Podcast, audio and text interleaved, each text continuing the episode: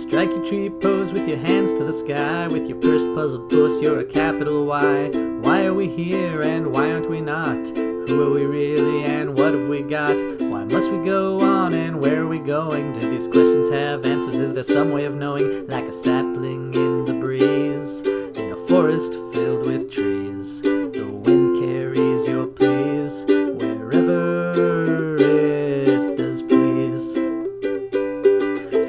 Strike the poses with their branches upright, looking more than a little like giant dendrites, trying to bridge a synaptic gap that's an infinite chasm and there isn't a map. So the energy dissipates into the void, leaving the leafy things more than annoyed, like a sapling in the breeze, in a forest filled with trees. The wind carries your pleas wherever